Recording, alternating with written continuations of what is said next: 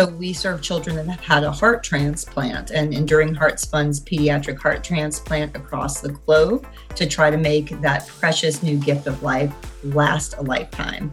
Uh, what a lot of people probably don't know is that right now, on average, a heart transplant only lasts around 17 years.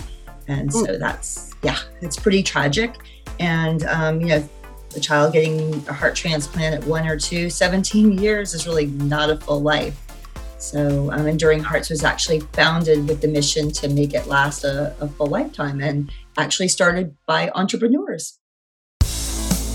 Heroes are an inspiring group of people. Every one of them, from the larger than life comic book heroes you see on the big silver screen, to everyday heroes that let us live the privileged lives we do. Every hero has a story to tell. From the doctor saving lives at your local hospital, the war veteran down the street who risked his life for our freedom, to the police officers and the firefighters who risk their safety to ensure ours. Every hero is special and every story worth telling. But there is one class of heroes that I think is often ignored the entrepreneur, the creator, the producer. The ones who look at the problems in this world and think to themselves, you know what? I can fix that. I can help people. I can make a difference. Then they go out and do exactly that by creating a new product or introducing a new service. Some go on to change the world, others make a world of difference to their customers. Welcome to the Hero Show. Join us as we pull back the masks on the world's finest heropreneurs and learn the secrets to their powers, their success, and their influence so you can use those secrets to attract more sales, make more money, and experience more freedom in your business. I'm your host, Richard Matthews, and we are on in three, two, one. Hello and welcome back to the Hero Show. My name is Richard Matthews, and today I'm live on the line with Carolyn Salvador. Carolyn, are you there? I am, Richard. Thank you so much for having me. Yeah, thanks for coming on. So, where are you calling in from today? Today, I'm calling in from uh, wonderful, not so sunny Key Largo, Florida. Key Largo. We haven't been down there yet. No, Key Largo is the island at the bottom of the Keys, right? Yes, it's the first key uh, in the stream of the Keys. Yeah, so we were there last year. We went and visited Key Largo and is Ismarilada. I believe I'm, I'm not sure if I'm saying that right, You're, but you're butchering um, it. we got to go visit uh, that on our travels last Islamorada. Isla Morada. So I, was- I was close.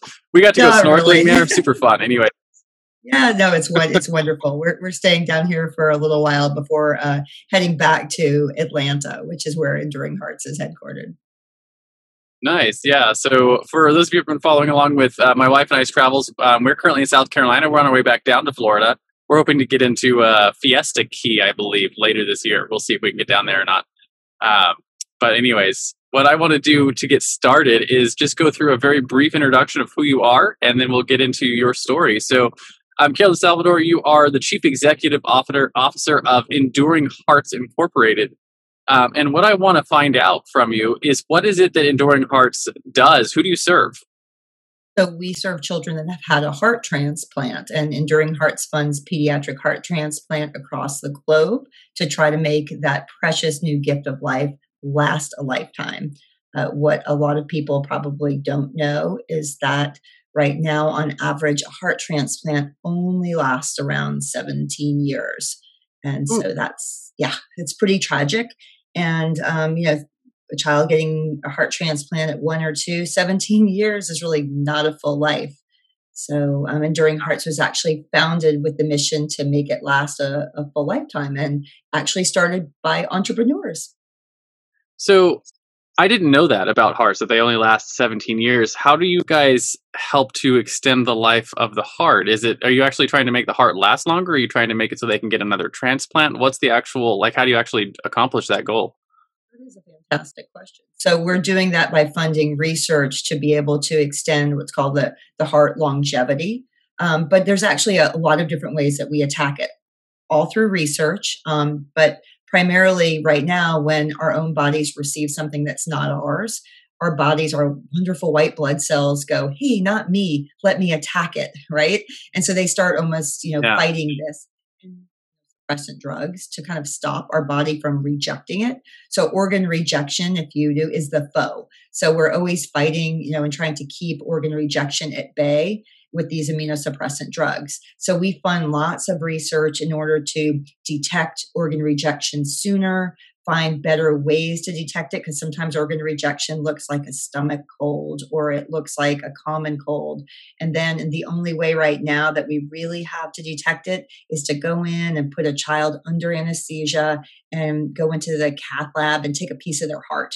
And then put it under a microscope and then kind of score it and grade it. And that's really imperfect. And without getting into too much science, it's really imperfect.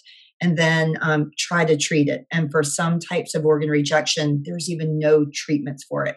So we work on the science of immunology to give them better drugs and treatments. We work on the technology piece of how do we use like blood biomarkers to detect it so we're not taking a piece of the heart. And then um, you talked about, well, could we just give them another heart? There's even pieces of um, bioengineering where we're looking at maybe one day there could be something called xenotransplantation. Like there's just not enough hearts. So is there a way um, 50% of children die on the waiting list? So maybe there's a way to have other hearts in the pipeline because a lot, most children don't get a second chance, or what I should say, third chance for another heart transplant because there aren't enough hearts to go around, even with the first transplant. So, um, just out of curiosity, are you guys also doing research in the um, regenerative medicine space where they're talking about like growing hearts in a petri dish, that kind of stuff? So from stem cells from the from the child. So we are we are looking and funding um, different stem cell research, but we're starting in um, a type of stem cell that looks at not necessarily the whole heart. You have to kind of start with maybe some of the pieces of it. So we actually have a model that is using stem cells to kind of recreate the veins of the heart and mimic rejection so that we can kind of study what this very insidious type of rejection looks like. And so that's definitely and, and the field is looking at that. How do we how do we use them? How do we use them for patches on the heart? So it's in the kind of beginning stages of it. Um, they're looking at different um, animal hearts to see you know is there are there tissues that we can use from baboons or other animals to use without kind of going into all the animal pieces? But um, there's there's definitely yeah, there's definitely you know a lot of science around how do we um, increase the supply of hearts. And if you think about it, um, Richard, do you have children? I have four of them. Yeah. Oh my goodness. Okay, you have four children. So, um, yeah, I have I have two children. They're in their twenties now, but I, you know, never as a parent when my children were young really thought about you know what would happen about making my children organ donors. And you know, you have to really think about that. And that's in the worst moment of a parent's life those parents did something just so um, so selfless and and gave up their organs for another child to have that chance. So that is so incredible um, and but it's so limited like that supply is so limited. So we really have to try to make that first heart last. And so and enduring hearts is the only organization that's dedicated solely to doing that. There's lots of great organizations that focus on heart but we're the only ones that are really solving that problem for these young children. So, my next sort of question on that then is Are you guys like physically doing the research in under your umbrella, or are you guys doing the funding of the research, or both? Um, so, we have a scientific advisory committee team that basically curates all of our research and they are the best and the brightest but they're from all over different institutions from all over the north america. We even have a researcher from alberta canada that's part of our team. They we have research that comes into us again from all over the world globe. We just funded a study in germany enduring hearts doesn't have one lab that so it's not being done in our enduring hearts lab. It's being done wherever great research is. So so far we've been around since 2013 funded our first study in 14 um, i think we're up to about 45 different research studies funded at harvard stanford um, calgary germany. So wherever again the best research is our team we have about 12 13 doctors that are on our scientific advisory committee team they're the ones that determine these are the targeted areas that will make the biggest impact. And then when all the studies come in, they will peer review and score all of the different scientific studies. And then we will determine which ones we can fund based upon funding and also based upon impact and significance to a child's transplant longevity. Yeah, that makes a lot of sense. So, from a business standpoint, how do you guys go about generating the revenue required to fund these studies?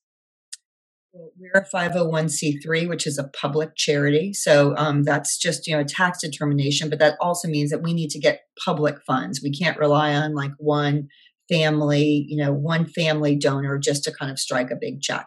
So it's hard work. it really is hard work.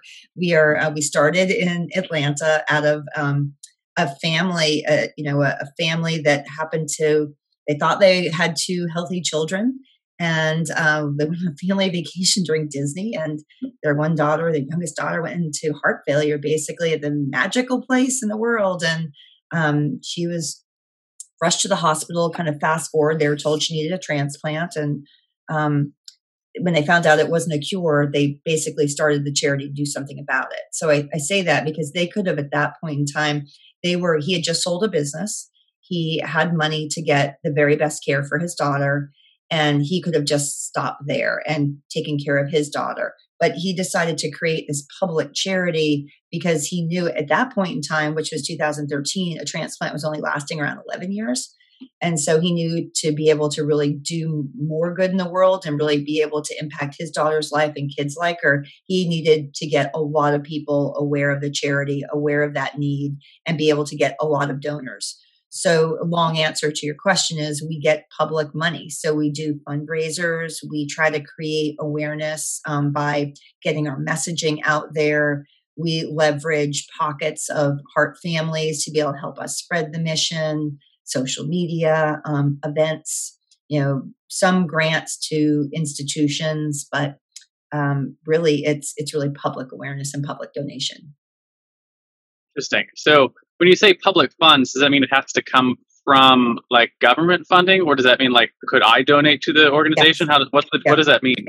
Yeah, that's a great question. It means the general public, not not we don't get any government funding. So it's so it's the general public and being the type of charity donation again, that's it's a business. So it's just but the government, you know, US government says if you're a public charity, you need to get so much money, so many so many uh, so much of your donation has to come from so many people. You can't have like one big donor because then it becomes a foundation. So we're a public charity.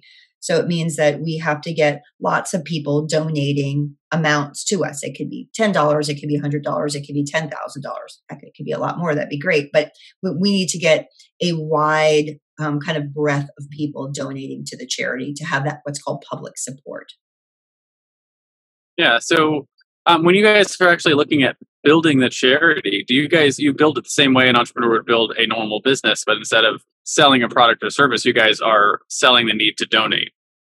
We're, we're selling you get you get nothing for it except for the feeling of feeling really great about making an impact. And so we go through all of, as a ceo i'm running this organization. You know I've, i think i shared with you before we got started i've owned several businesses and i'm i'm doing the same things. I have a you know i have marketing you know i think about my marketing plans i think about my brand think about my messaging think about how that looks what the you know what the channels of my marketing you know are how do i execute that?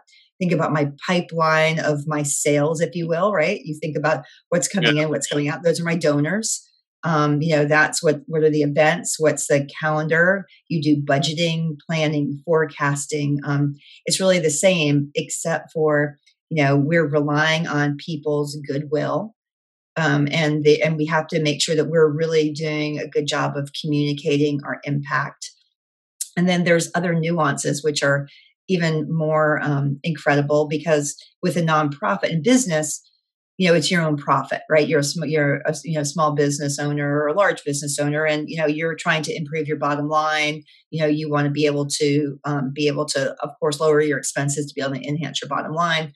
I guess same kind of principle, except that within a charity, you know, when there's optics of donors coming in looking, they want to make sure that the lion's share of the money that you raise is going toward what's called like your programs, your research and your programs. And so we have our research and we have family programs.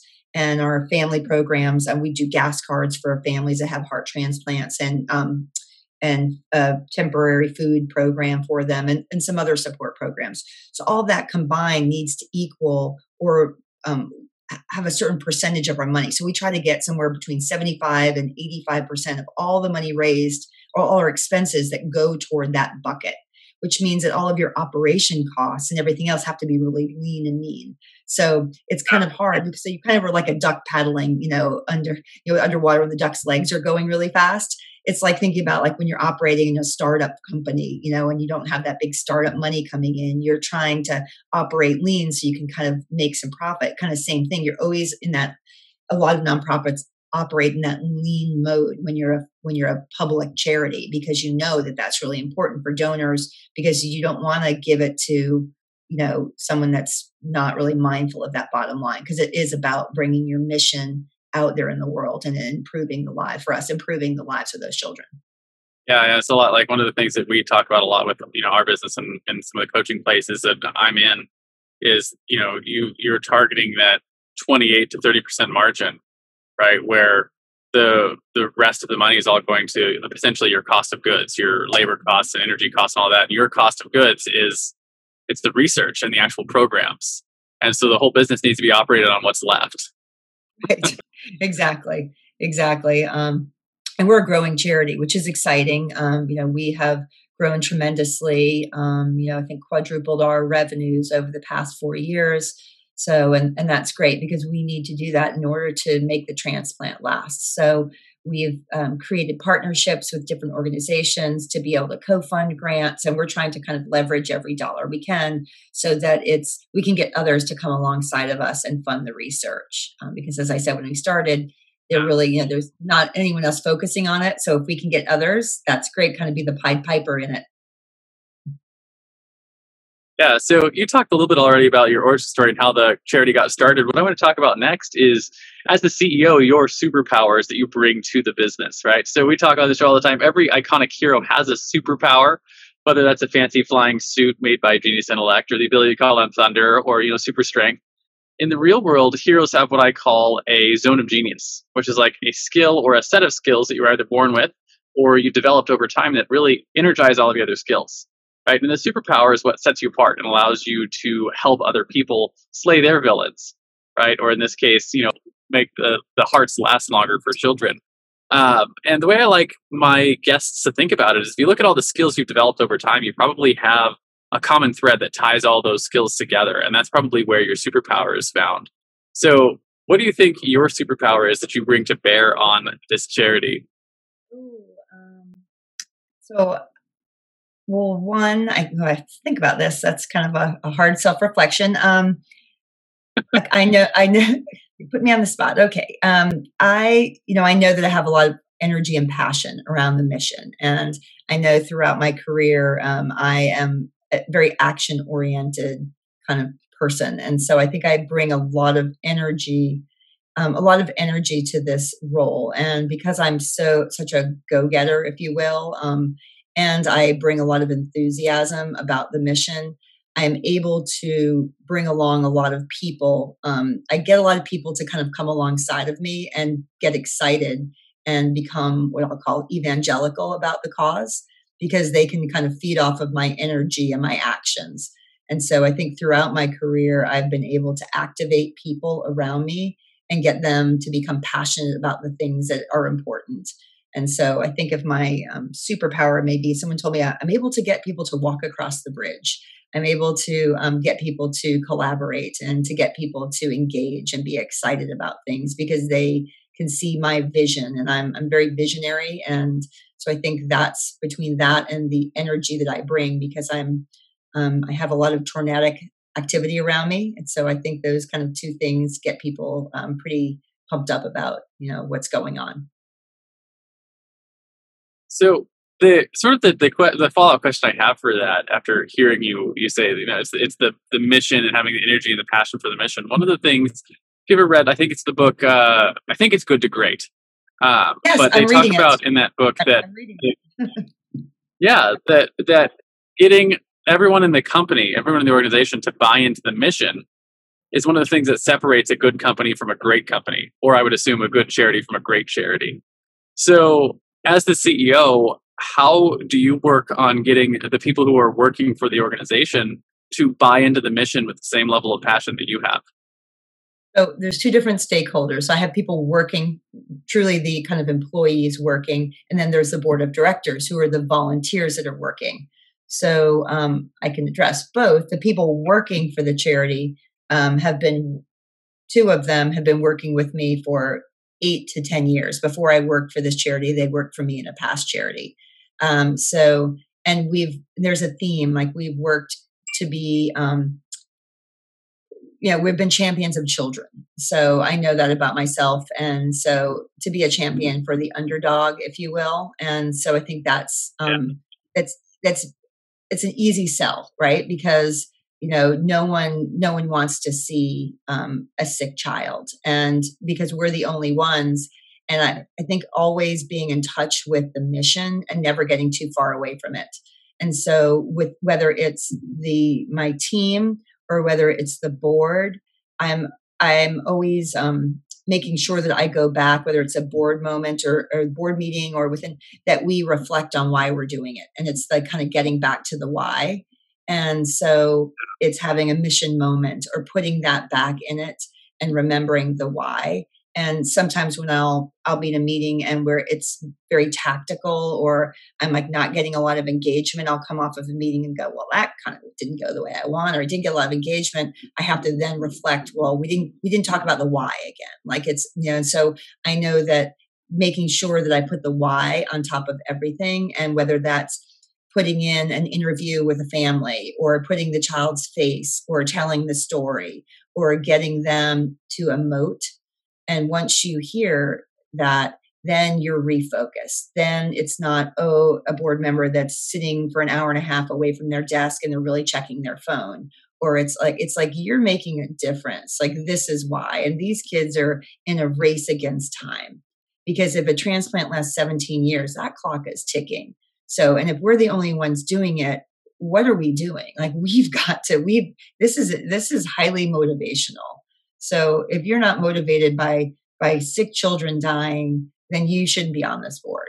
And so, and we've got to do something. And so everyone is motivated and, um, and it's just more of just refocusing that energy around why.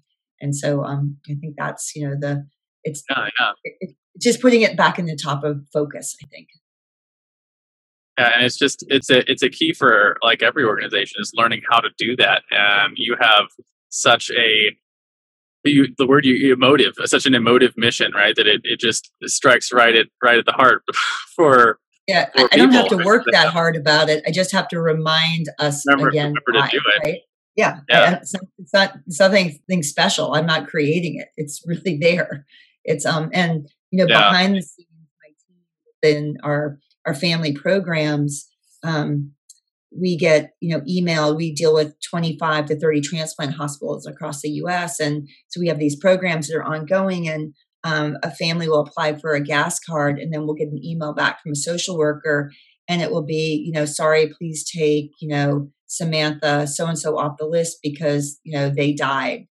And my whole office will erupt in tears or you know there's a family that we're interacting with on social media and there was a little child that passed away um, you know several weeks ago and we cry thinking about it and we all were following this little girl and you know feisty phoebe and we've been engaging with this family for i'm going to cry for a year and she was a couple weeks shy of her one year heart transplant and she died and it you know it's these are not statistics they're not numbers these are children and families and um you know I, I think it's highly motivational for us all. Yeah, absolutely. And it's that's it's a it's got to be rough to be dealing with something that's both motivational and also like it's it's hard, right? Heavy. To it's heavy that that every time you know every time you have a child that passes away that you guys have been working with and helping, it's like our how do you get back to like we have to get back to work because like it, it can feel like failure. you know, I, uh, it, it is tough. You know, sometimes I look and go, God, I just don't like my job today. I don't, you know, I don't, I don't like it. I, you know, I, I will, I will cry. I look at my husband, go, why am I doing this? This is really tough. But, um, but I know why I'm doing it because, you know, I'm a kind of a firm believer. Sometimes, you know, God gives you what you can handle. I think, um, being too yeah. spiritual, but you know, I, I think, uh, I think there's a reason. I think there's a reason I'm doing this. So, um, you know i'm i'm just a I've been a kid crusader for a long time. It's been in my blood for a very, very long time. I owned a large licensed childcare center with 200 children and 30 teachers. So um, I'm certainly passionate about uh, trying to help children. So this has got, uh, I think, the ultimate challenge for me. Yeah. So I want to talk about the flip side then of your superpower. So if your superpower is getting your team and your organization to buy into that mission and continue to fight for it, the flip side of superpower is the fatal flaw, right? So just like every Superman has his kryptonite or Wonder Woman can't remove her bracelets of victory without going mad, uh, that you probably have a flaw that's held you back in growing your charity, something that you struggled with. For me, it was a couple of things, right? I struggled with perfectionism early in my career um, kept me from actually like shipping product, getting things to market. I also struggled with lack of self care, mostly in that I didn't have good boundaries set for my clients that would answer the phone in the wee hours of the night and um, you know work till I died, just about. Uh, so, but I think more important than what the flaw is is how have you worked to overcome it so you can continue to grow and serve your organization's mission. Oh, so for me personally, um, I don't know that I have overcome it, but um, I am trying. So I think my uh, my kryptonite is um, to slow down. So I am I am trying to slow down. So being still or slowing down is my continuous challenge because uh, I have very high standards and I move very quickly. Um, I think quickly, and so um, trying to be very mindful of that others may not move at you know Mach five speed or ten, whatever I'm going at the day, and to um, you know, I, I, do have to remind myself. I just met with my team yesterday and it's like, and we joke about it, but I have to remind myself, like when I'm doing written communication, to go back and put salutations, you know, or when I'm texting, hi, good morning, how are you? It's not that I don't love the people, but I'm like already in a mode of, I'm like, nope, let me just make sure I go back and, and humanize everything I'm doing. And it's just because I'm, I get into that very, you know, business mode of just you know full throttle. So i think doing that um you know for me it's being able and also trying to figure out how to turn it off because i am um you know if, if a board member emails me at 10 o'clock at night and i happen to have my laptop on my you know legs which i often do i'm going to respond to it. So i can't say that i've overcome it but i'm trying. Yeah i know i have the same same kind of thing going with like when i get into work mode I have to remember, like, because I have four young children. They're all like 12 and younger, all the way down to like two. Um, that, and I work at home, so I can be here with them and hang out with them and do things. But like, know that like I, I have to work on being able to transition from work mode Richard to like dad Richard very quickly. Um, because the way that I boundaries. work, uh, yeah, it's hard to have hard to have boundaries, those kind of things, and realize like I don't want to be mean to them right? And like you know the whole you talk about uh, humanizing your communications, and it's like same kind of thing where like if I'm in work mode, I'm very quick and I'm very blunt and I'm very short with like because I've got things I got to get done, and like my son will come in and want to tell me something, and I'm here, I want to listen to it, but at the same time, I like I'll be blunt with him. It's like, oh, I'm sorry, I didn't mean to be blunt. Like, like I actually do care about what you're doing, but I have to like make that transition. I, I think yeah, it's funny. I um I get like that, and I um one of the things that um, for me helps is that because um, I work remote, you know, we work remotely, and then we have a joint, we have an office that we go to. But um, I often don't go to the office because I um, because then I'm because then I don't get my work done, and everyone is talking to me. it sounds horrible, but everyone is, you know. So I have to make sure that I, I have that balance of going in and, and saying for half a day, I am yours. You can just you, you, know i will sit in the middle of the office and you can just ask me every question. You can do you know but if i go in the office thinking i'm going to get any work done i'm not going to get any of my work done. So i have to kind of balance the um, balance the time of full access to my own time of kind of time blocking my day and getting my own stuff done. And so i think um, trying to kind of do those things that way i can kind of check out at a certain point in time and feel good about turning it off um, I'm still working on the turning it off part uh, because that's that's hard when you you know because because you're not done right? Like i don't have a governor right and i don't have a governor. They you know i don't yeah. and it's only 17 years so i won't be done until it's a lifetime so um, yeah yeah. it's it's you know it, one of the things we talk about on the show all the time is that entrepreneurs never really are done with their mission which is why it's hard to turn off and actually recreate like take time for ourselves and those kind of things and it's even like more pressing for what you do because you're like that if you stop no one else is doing this work. Right. so and, and you, know, know i could see how it'd be very difficult to turn off.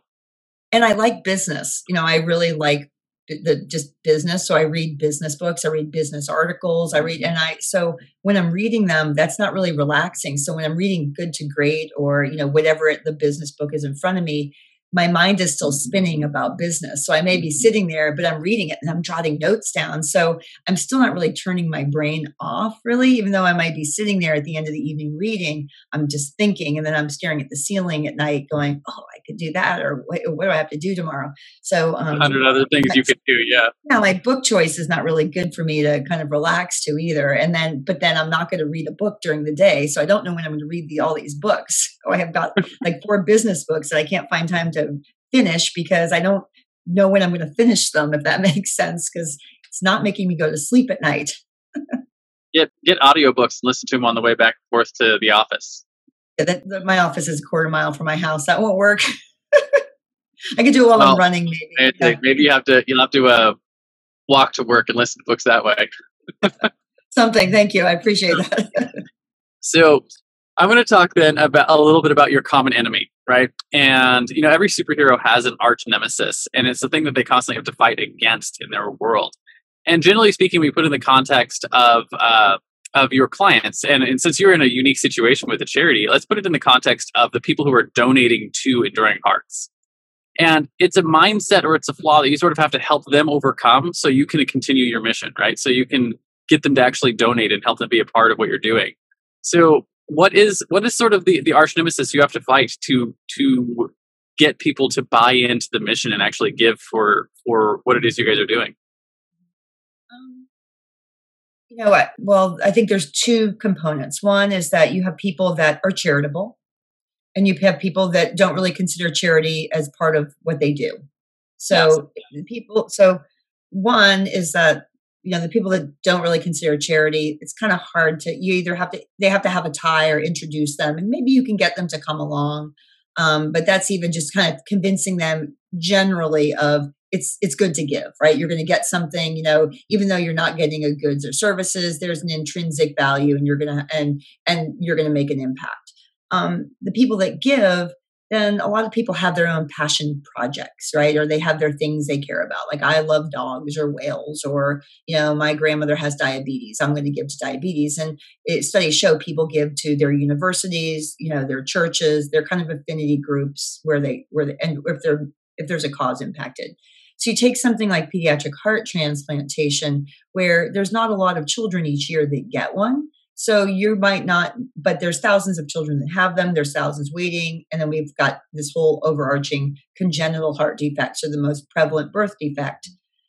But if you haven't been impacted by it or you don't know, like how do I how do I convince someone that might care about children's charities to focus on us? Right? How do I how do I get people to care because when you talk about something that's like childhood cancer mm. and let me preface i never want to put one sick child against another because they all need support. So I would just say that. But you know, you hear lots about childhood cancer and how do we help these children.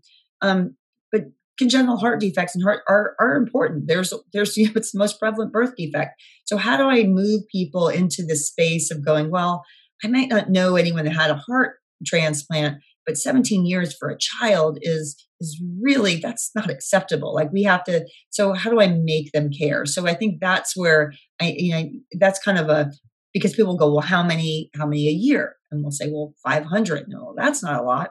I go, well, okay, but think about what your dollar can do and the impact you can have on, on those children. So, you know, and if we're the only organization doing it, then it's not like other organizations where you have may have one disease, but there's 25 or 40 organizations that it's spread across that are funding research and have been doing it for years and years, and there's still no. So it's trying to get people to kind of come along and see that you can have an impact that you know it's a very focused charity that you know these children need you know need someone in their corner and and and trying to kind of change or craft that mindset so i yeah. think that's kind of our, our foe because it doesn't impact a lot of of kids specifically heart transplantation so one of the things that just popped in my head, and I don't know if this is useful for you, but like we we ran a, uh, a supplement company for a number of years, and uh, one of the things that was super effective for us on a marketing standpoint was having a charitable mission on the backside of our products.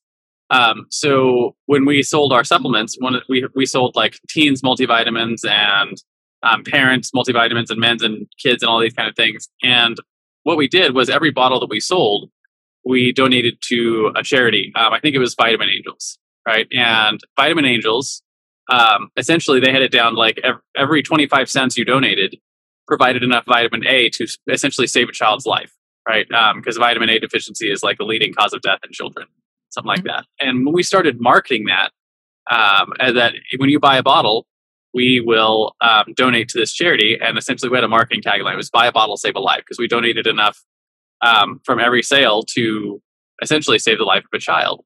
Mm-hmm. And I know there, there's a, this whole thing called uh, conscious capitalism, and there's a lot of companies that are looking for organizations like yours to partner up with so that they can have that as a marketing outlet.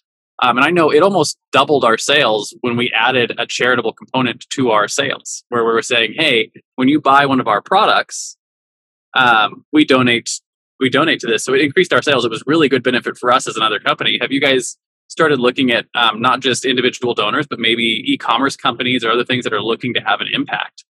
so the answer is we've talked about it but haven't got far in that conversation so i'd love to continue that conversation with you on kind of that how to how to do that um you know kind of how what does that look like on the yeah. opposite end like what's intriguing we've talked about so february is heart month and in heart month you know we've talked about what does a partnership look like you know and i thought like okay you think about things red you know how do you partner with someone that says like if you sold red wine, right? You know, for a bottle of red wine or something goes back. Red pajamas, red, you know, something tied with children or, you know, company. So you think about like what could happen that you have this ongoing, or, you know, I love the companies like Tom's, right? You, there's mm-hmm. companies that you know of that give back.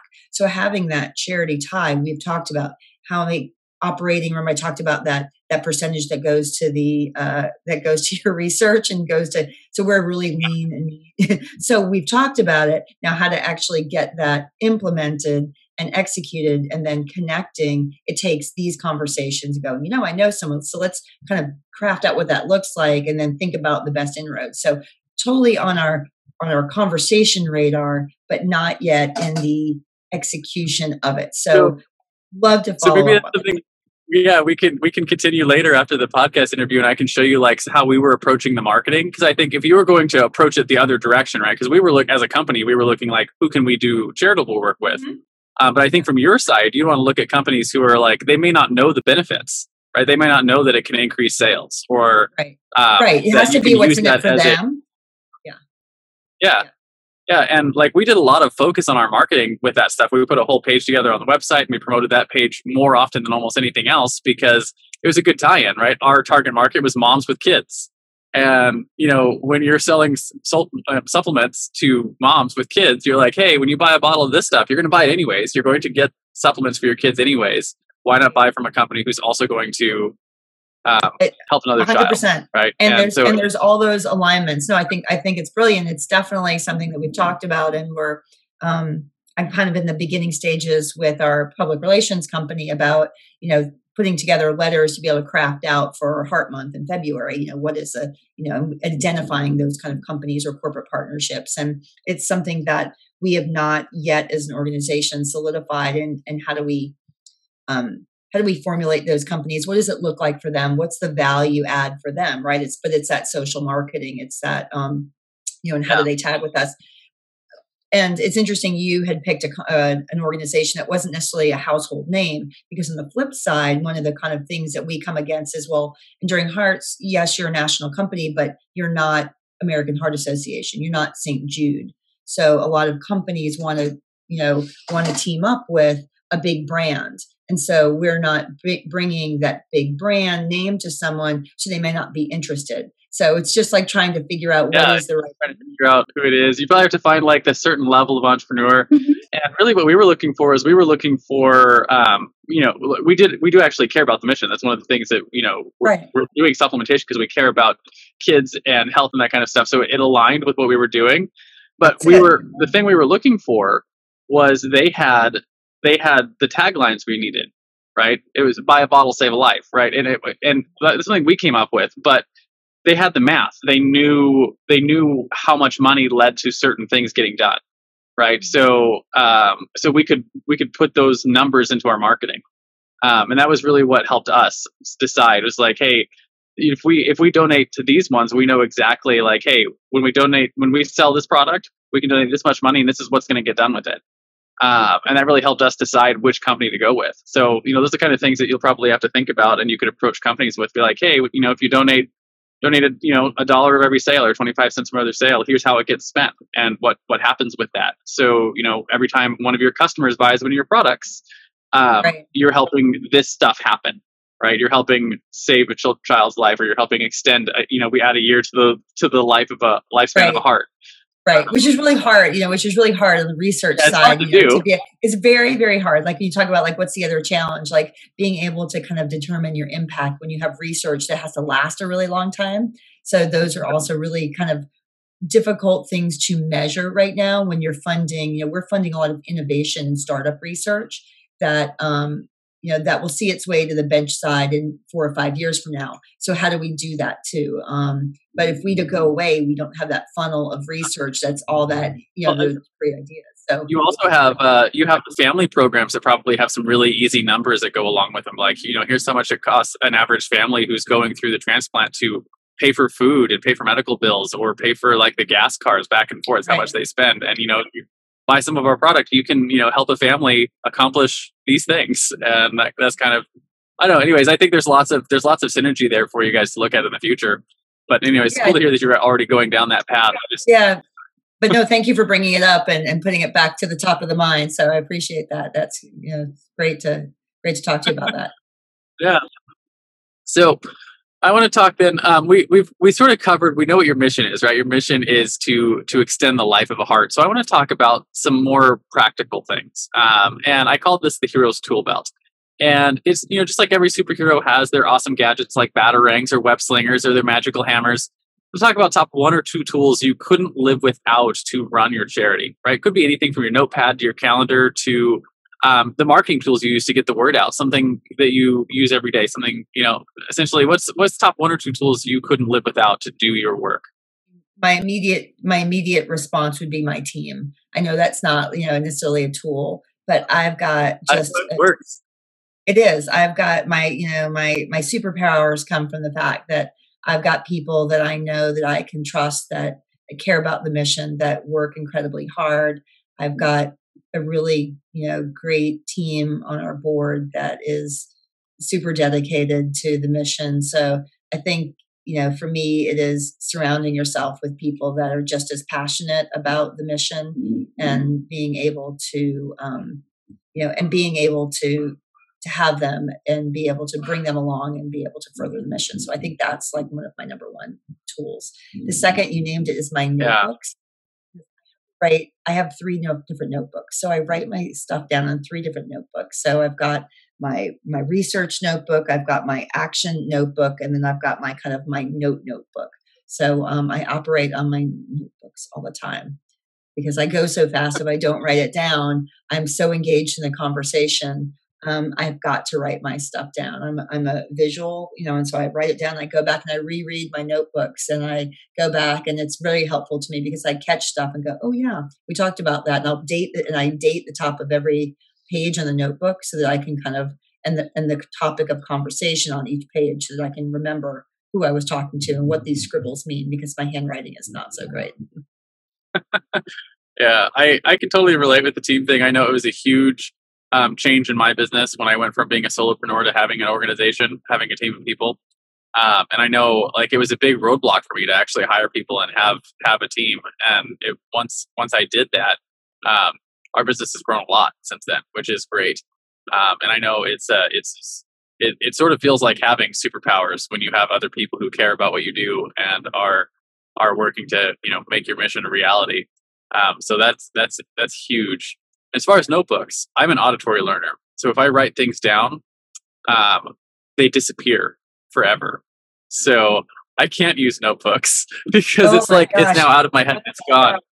oh, I'm the complete. Uh, you and I would be on opposite pages. I, I am not an auditory learner. Yep. In fact, I, I work with one of my team members is auditory, so she she talks at me, and I go, uh, uh, uh, uh please write it down. Get, you know, I need I need, yeah. need it to be writing. Yes, so I because I'm I'm I, engaging you, I'm talking to you. I won't remember what you told me. yeah, my my wife is that way. She's very visual, so she's got her notebook and she writes all the things down. And, and then my son is like me; he's an auditory learner.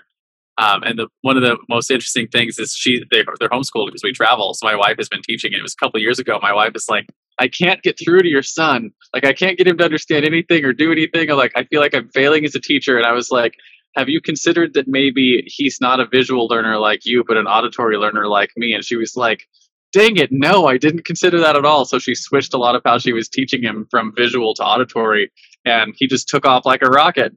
Um, and so, you know, it's it's one of those things. It's really uh, really fascinating.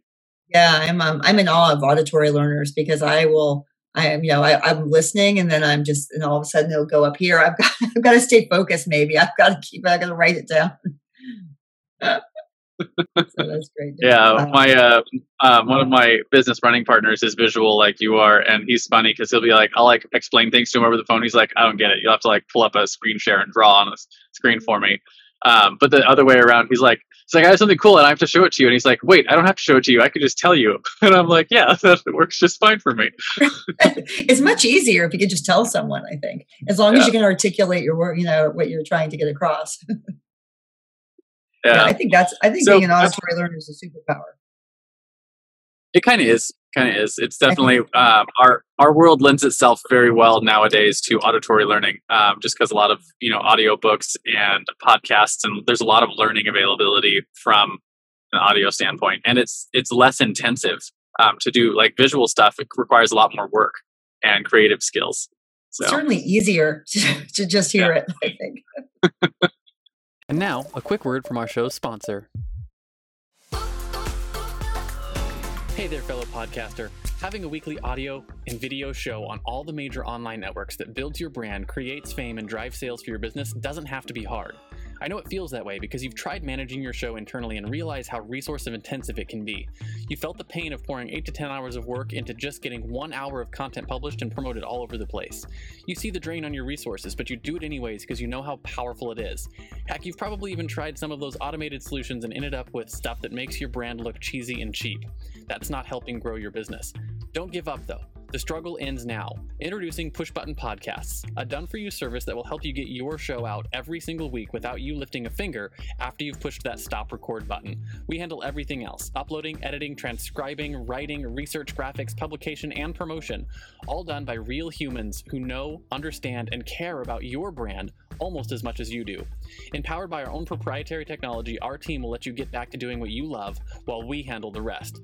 Check us out at pushbuttonpodcast.com forward slash hero for 10% off the lifetime of your service with us and see the power of having an audio and video podcast growing and driving micro celebrity status and business in your niche without you having to lift more than a finger to push that stop record button. Again, that's pushbuttonpodcast.com forward slash hero. See you there. And now, back to the hero show. I want to talk then about some of your own personal heroes, right? So every hero has their mentors, just like you know Frodo had Gandalf, or Obi Wan had um, had uh, sorry Luke had Obi Wan, not the other way around, uh, or Robert Kiyosaki had his rich dad, or even Spider Man had his uncle Ben. Um, who are some of your heroes? Were they real life mentors? You know, maybe peers who are a couple years ahead of you, um, and how important were they to what you've accomplished so far? I think about that. My kind of my heroes um, I definitely had people along the way that have kind of mentored me and that have um, that have helped me a bit. You know, I have to think about that. I, you know, I look. I think I don't have. I will be honest. I don't think I have one person that stands out to me. Um, you know, there are certainly people, and and um, you know, I look at different aspects of different people i think. Like i'll i'll look at someone like a mm-hmm. richard mm-hmm. branson and i'll you know and and looking kind of what he did and how many different silos of business he created and, and you know and and kind of his genius or or mm-hmm. um you know someone that has taken a uh, you know, a, and I'll take a Hollywood person, like a um, a branding person that I think of that takes, and you're going to laugh at this, but like an Oprah Winfrey or someone that that took a that came from Hollywood, right? And granted, they had exposure, and then and then put together all of you know all of the enterprises. So I think about that, but that's someone that's come from opportunity. Um, and then you think about you know the woman that created i'm from atlanta so sara blakely that mm-hmm. created spanx. Mm-hmm. And that was able to turn something oh, yeah. that needed that was a disruption to i love disruption right? So someone something that was um essentially i'm gonna a girdle right? A girdle that you know mm-hmm. grandmas used to use. And now turned it into this brand that you know, women at cocktail parties will go, "Oh, I can't go without my Spanx," and you laugh at that, right? But it's it's a household name. She's laughing all the way to the bank, and she is, you know, made them into bathing suits and span. And so I think about like all the different things that creativity and people that take this idea. And you know, I I literally have I don't have it really anymore, but I used to have an idea book of all these um, you know of all of my ideas for businesses and um, I, you probably do not remember the movie night shift with michael keaton but he was a entrepreneur and he would have a microphone and he would like put his ideas into and he would and one of them was like he would he would say feed the tuna mayonnaise. And i just remember that because he would like record all his crazy wild ideas. And so i would have a notebook and i would write my michael keatonish ideas in my notebooks. But i think it's a lot to be able to take your ideas you know, your what if I did this and actually turn it into a really viable business that has multiple business streams, right? That you're able to really take this idea and go from, you know, a hundred thousand dollar business to a million and then make it expanded into, you know, multiple units and do so I don't know that I have one, but I look to people that have been able to yeah. grow seed to something that's giant, knowing that people are helped, you know, I don't I don't believe that there's really truly a self made person because everyone gets help along the way. Some people have a silver spoon, some people have family, but um, so I, I just, I, I'm always, um, I'm impressed, I guess, with people that really have been able to to do it and and grow something. I think. Yeah, yeah, and it's always it's always fun to have the uh, the the stories and the inspiration that come from from the for the success stories essentially, right? And you to um, especially when they have their stories told, because you can look through their stories and see like what it is that they did, and maybe you pull some of that stuff into the stuff you're working on. Um, so yeah, I, I am always a that. great um, I, I, say I steal ideas. My my team says you don't steal them; you just kind of repackage them. But I'm always looking, you know, wherever I go, if I'm sitting and watching a webinar or listening, you know, to a podcast or um, reading a book, I always try to take away a little bit of something of what they did and try to kind of craft it into my own and think about you know how can i how can i reflect on it and use it for my own business or my own you know personal growth so um, or then it just makes me antsy yeah. because i haven't i haven't taken my ideas in my book and made them anything yet and then i'm feeling like i need to write more ideas and execute them but it is motivational to me so next thing I want to talk about then is your guiding principles, right? One of the things that makes heroes heroic is that they live by a code. Um, for instance, Batman never kills his enemies; he only ever brings them to Arkham Asylum. So, as we sort of wrap up this interview, let's talk about the top one, maybe two principles that you re- use regularly in life. Maybe a principle you wish you knew when you first started out on your own entrepreneur's journey. Give me some hard questions to end with. A principle. Um, I would say a, a, guiding principle or value certainly is um, is to be very is to try to be very transparent and very um, you know very honest in um, in my communications with people. I am very much kind of what you see is what you get, and um, I think that is I think when you are on when you have honest and real communication and relationships, then that's only going to help you in business. I think, you know, being undermined or um, being disingenuine is um, one, it's exhausting, and secondly, you know, you're you're coming from a bad place. So, um, what I do, I have to be real in my in you know in everything I do. It's coming from a real place, and I think um, that I don't know if that's a governing principle, but I, I don't compromise that. I don't compromise who I am. I don't um, I don't try to be something I'm not, and I make sure that it's all in an honest and good place, and it aligns with um, any job that I do. Anything it aligns with has to have a character and integrity. I guess that's maybe I'm kind of working back into the word integrity, but um, you know, I think that's as I'm kind of thinking through that because you're going to be thinking all through that, but it but it has to um, it has to align with being you know having integrity and, and having real relationship. my uh, my favorite definition for integrity. Yeah, I think so. Um, I said my my favorite definition for integrity is is that uh, uh, so I can't remember who said this to me, but it was like integrity means that um, when you lean on it, it'll stay solid, right? Like you your your wall in your house is integrity. You, if you lean on it, it'll stay there, and like you want to be that person that the people around you they know that they can they can lean on you right? And you'll be there right? Because you are who you say you are. You have that honesty. You have that that integrity that's that's letting people know that you can be counted on um, to always be there to be who you say you are to do what you say you're going to do.